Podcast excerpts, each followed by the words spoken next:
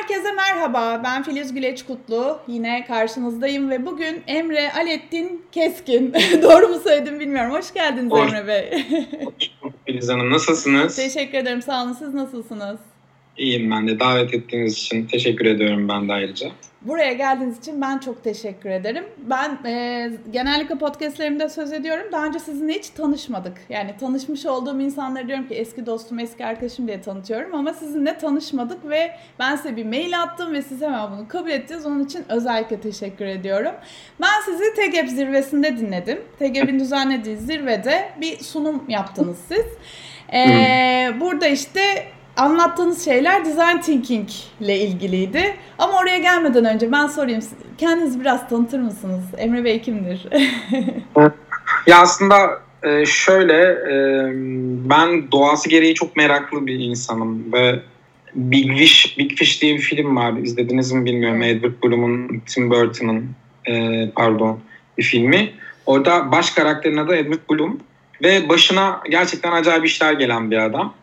E, ve adam kendini şöyle tanımlıyor. E, Edward yani e, adamı şöyle tanımlıyorlar daha doğrusu. Ya Edward Bloom hakkında söylenebilecek bir şey varsa o da çok sosyal bir insan olduğudur. e, benim için de aynı şeyi söyleyebiliriz aslında. Ben hem çok sosyal hem çok meraklı e, hem de dediğim gibi ya böyle bir sürü sıradan hikayelerin içine gidip onları olağanüstü yapmanın yollarını arayan e, bir yolcuyum aslında. Uşak'ta doğdum. E, Güzel Sanatlar Lisesi mezunuyum. Üzerine de Eskişehir'de Güzel Sanatlar eğitimi okudum. E, ve hayat beni bir şekilde o yıllarda e, mezun olduktan sonra Kadınca dergisinde görsel sanatlar, e, şey görsel yönetmen olmamı sağladı.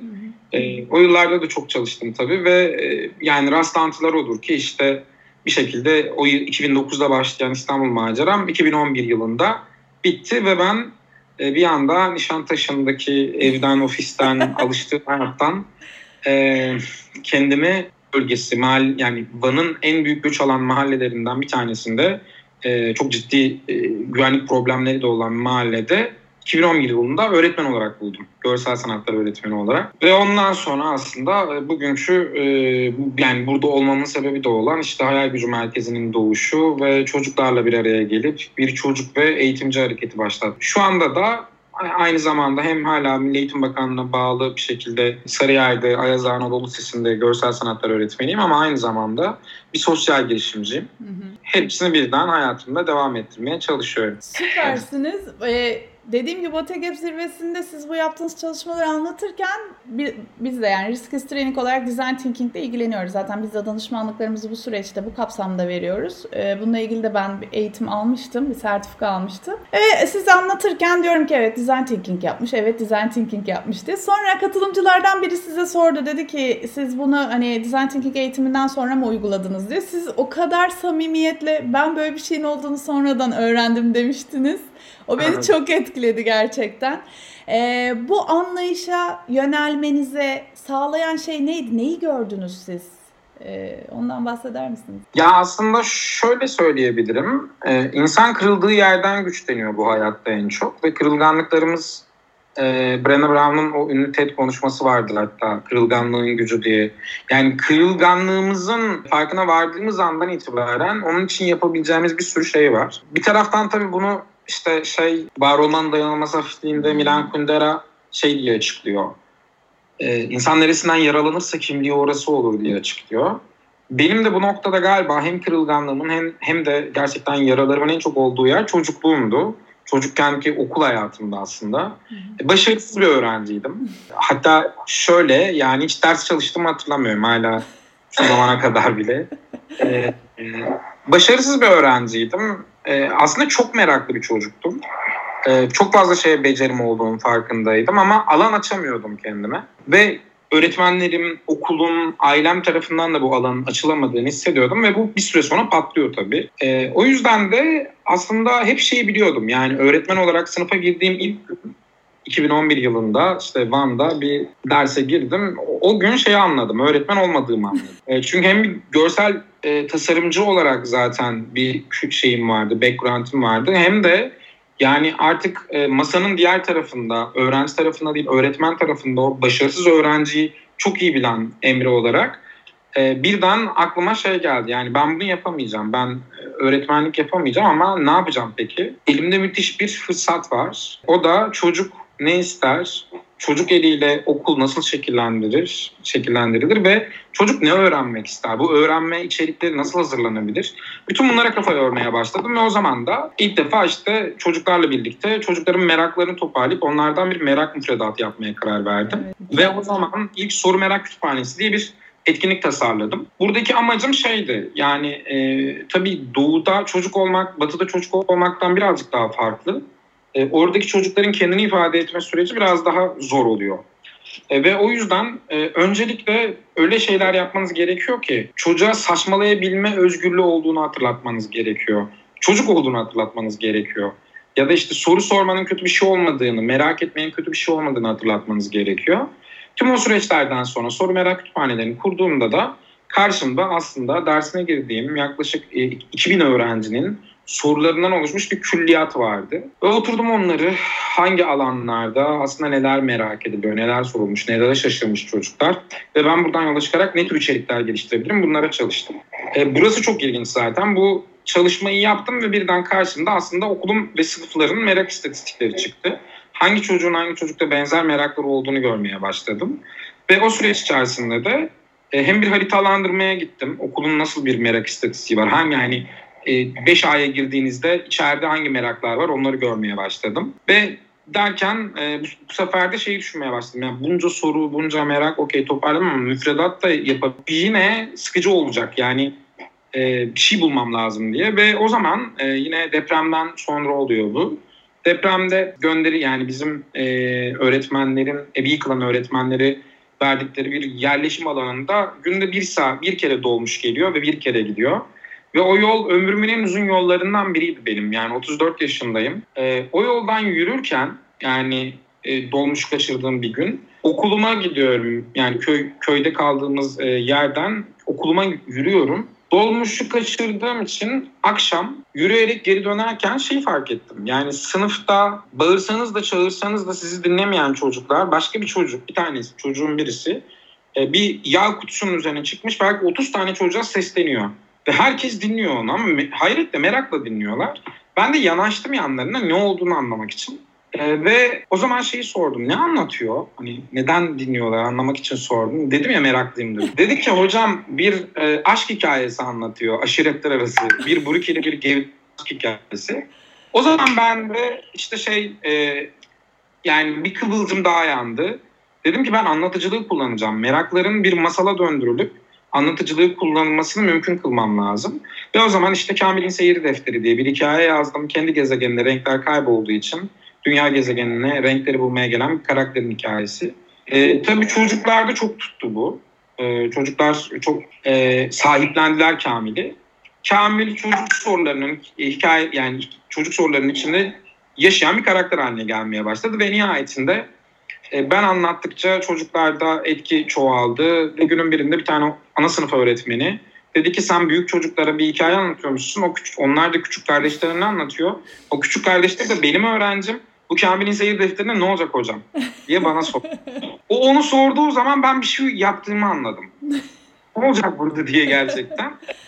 Ve nihayetinde yaptığım şeyleri metot haline getirmiştim zaten. Şunları yapacağım, bunları yapacağım, sonra şu adımları atacağım falan.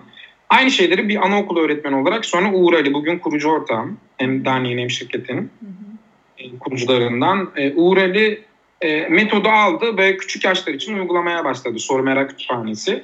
Ve sonra e, o da ben 200 kelimeyle çıkartıyorsam 40 kelimeyle Kamil'i çocuk meraklarının içinde yolculuklara çıkarttı.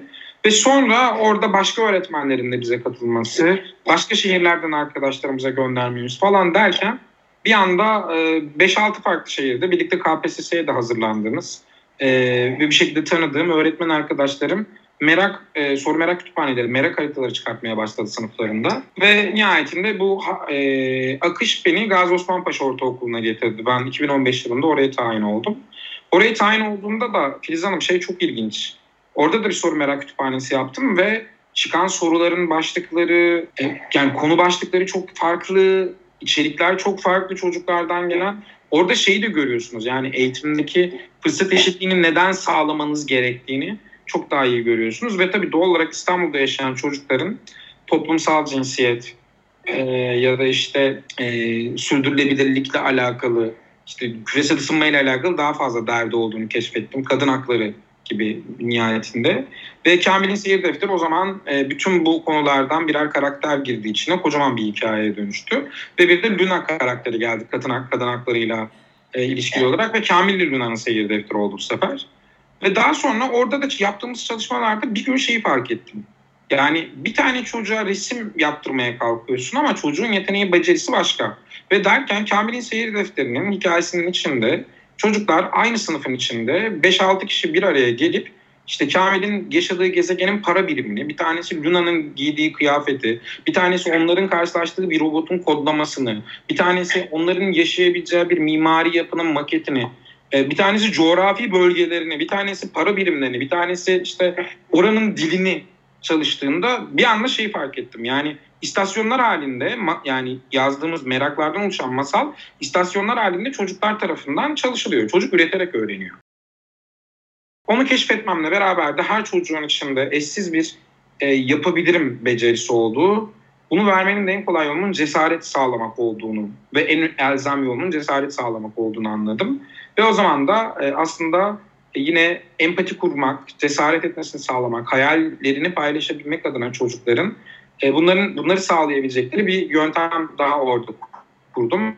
Bu da yapım meclisi deniyor. Çünkü bizim derdimiz yetenek avlamak değil, çocuğa yapabilirim dediği şeyleri çoğaltmasını sağlamak ve cesaret etmesini sağlamak. Yapabilirim meclisinin ardından da bir anda okulun beceri haritasını çıkarttık bu sefer. Yani sınıfa girdiğinizi bir hayal edin. Sınıfa giriyorsunuz ve kimin hangi becerisi olduğunun belli olduğu bir tane harita var önünüzde. Hem öğretmen olarak hem çocuk olarak çok ilginç sonuçlar doğurdu bu. Ve bir süre sonra ben aslında öğretmen olarak yaptığım şeyin eğitimde bir değişim yaratacak bir metot olduğunu başka insanlardan duymaya başladım. Çünkü bir okulun beceri haritasını yani çıkartırsanız muhtemelen orada hangi çocuk hangi beceriye ihtiyaç duyarsa e, ve yani onu nasıl bulabileceğine kadar öğrenmeye başlıyor ve bir de düşünün bugüne kadar yani ne yazık ki okullarımızda milyonlarca çocuk birbirlerinin meraklarından ve becerilerinden haberdar olmadan kayboldular. Nihayetinde gerçekten e, merak ve beceri toplulukları oluştuğunu gördüm ben bu sefer sınıflarda.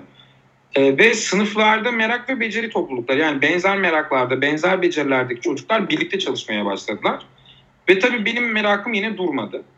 Bu sefer de şey düşünmeye başladım. Yani 2000 yıldır okul denilen bir şey var. 200 yıldır da yani program denilen bir şey var. Ama bunlara hiç çocukların eli değmemiş. Eğer çocuk eliyle bir okul tasarlansaydı neye benzerdi diye düşünmeye başladım.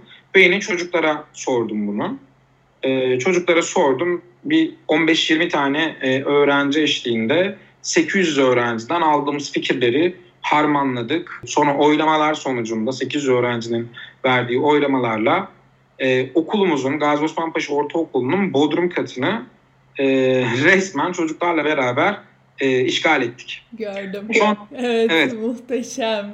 Sonra orayı çocuk fikirlerine göre tasarlamaya başladık. Yani mekanı mimari olarak tasarlayamasak da deneyim olarak tasarlayabileceğimiz o zaman keşfettim ben de. Okul denilen şey deneyim alanlarına böldüğünüzde nerede olduğunuzun çok önemi kalmaksızın çocuğa nasıl alan açtığınızla ilişkili olarak yaşamı değiştirebiliyor. Ve e, çocuklarla beraber kurduk. 8 temel alan kurduk ve burada çok önemli bir şey var. 9 yani 9 tane alan çıktı. E, ve 9. alan beni hala en çok şaşırtan alandır.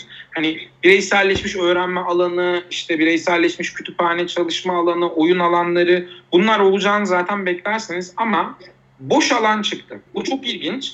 Çünkü çocuk her daim katkı sağlamak isteyen bir yaratık. Burada buradayım demek isteyen bir yaratık ve e, o yüzden de aslında boş alan bana çok şey öğretti ve e, çocuklara alan açmanın neden gerekli olduğunu bir kere daha gördüm. Ve nihayetinde uzatmayayım. 6 ay içerisinde biz ilk defa çocuklarla birlikte o çalışmaları bitirdik. Kendimize ait bir alan kurduk. Bir buçuk kat, okulun bir buçuk katını yaptık bu, bu şekilde. Bodrum ve bir üstünü. E, ve oraya da hayal gücü merkezi dedik işte. Çocuk eliyle okulda işgal edilen alan hayal gücü merkezi. E, bu bununla durmadı. E, benim bir, bir şekilde öğrencim olmuş olan çocuklar mahallelerindeki arkadaşlarını, e, başka okullardaki çocukları örgütlemeye başladılar ve bir anda aynı mahallede üç tane hayal gücü merkezi kuruldu bir süre sonra ve ben e, gidiyorum mesela işte bir Karlıtepe Ortaokulu'ndaki hayal gücü merkezine ve beni tanımıyor çocuk. Bu muhteşem bir şey. Yani çünkü bir şeyin kurucusu olmak değil, bir şeyi yaygınlaştırmanın keyfini o zaman aldım ben de. Bir süre sonra tabii bu arada bana işte bir sürü sosyal girişim platformlarından, e, farklı yerlerden, üniversitelerden davetler gelmeye başladı. Ben bütün bunları yapıp bitirmiş anlatırken e, Stanford'da çalışan işte şeyi de bilirsin Stanford mezunu sanırım zaten. Kerem vardır atölyenin kurucu ortaklarından. Yok tanımıyorum. Kerem Alper. O da Stanford mezunu. Yani bayağı gidip o yerinde design thinking eğitimi almış. Orada çalışmış bir arkadaşımız. Kerem dedi ki sen kullandığın metodun ne olduğunu çok iyi e, biliyorsun ama bir de bunun dünyada bir karşılığı var. Sen farkına varmadan bir şey yapmışsın, bir şeyi keşfetmişsin. Yani o zaman duydum aslında ben ilk defa design thinking'i. Yani Mükemmel ya harika. E, benim yaptığım şey ihtiyaç görmek ve çocuğa boş alan yaratıp çocuk için değil çocukla birlikte yapmak aslında. Tam da zaten pek çok şeyin de aslında ürün üretme yöntemlerinin de yeni çağda, yeni nesilde e, ihtiyaç temelli çalışabilmenin de bir süre sonra design thinking e, yöntemleri olduğunu öğrendim. Bu arada kendi yöntemlerimiz hala e, şu anda neredeyse işte 5000'e yakın öğretmene eğitim vermişiz bugüne kadar. İşte 150 bine yakın çocuğa ulaşılmış. E, bugün bu yöntemler bu kadar insana ulaşmış durumda. Ama tabii ben de e, design thinking eğitimleri aldım. İnsan odaklı tasarım, insan odaklı düşünme. Ve onlardan sonra artık onları ayırt edebiliyorum birbirinden. Öyle söyleyeyim.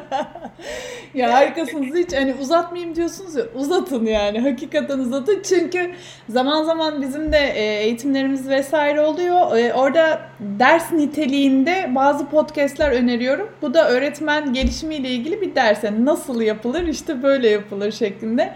Hemen oraya geleceğim. Yani dijitalleşen dünyada mesleklerin değişim ve dönüşümünden bahsediyoruz ve öğretmenin de işte upskilling olup işte birer kolaylaştırıcı olmasından bahsediyoruz bu anlattıklarınız hepsi bu. Yani e, öğretmen nasıl kolaylaştırıcı olur? İşte bunları yaparak. Sizin yöntemlerinizi belki alıp yani e, bu eğitimlerde bunları anlatıyorsunuz değil mi? Böyle bir metot var. Bu metodu şöyle kullanıyoruz. Öğretmen eğitimlerinde hiçbir şey anlatmıyoruz. Bir çocuk ne yaşıyorsa hayal gücü merkezinde onu yaşatıyoruz öğretmene. Aynen öyle. Aynen. Süper. Ve sonrasında e, teorik çalışma gerekirse sonrasında teorik çalışması yapılıyor. Ama zaten e, yine aynı şeyi öğretmen için karar vermemek, öğretmenle birlikte karar vermek. Kesinlikle. Yani çocukla yapmadığınız gibi aynı şeyi öğretmenle de yapmak gerekiyor. O yüzden onu da öyle yapıyoruz aslında. Orada da yine eğitimciyle birlikte hareket etmek var. İşte orada da kolaylaştırıcı oluyorsunuz evet. tamamen.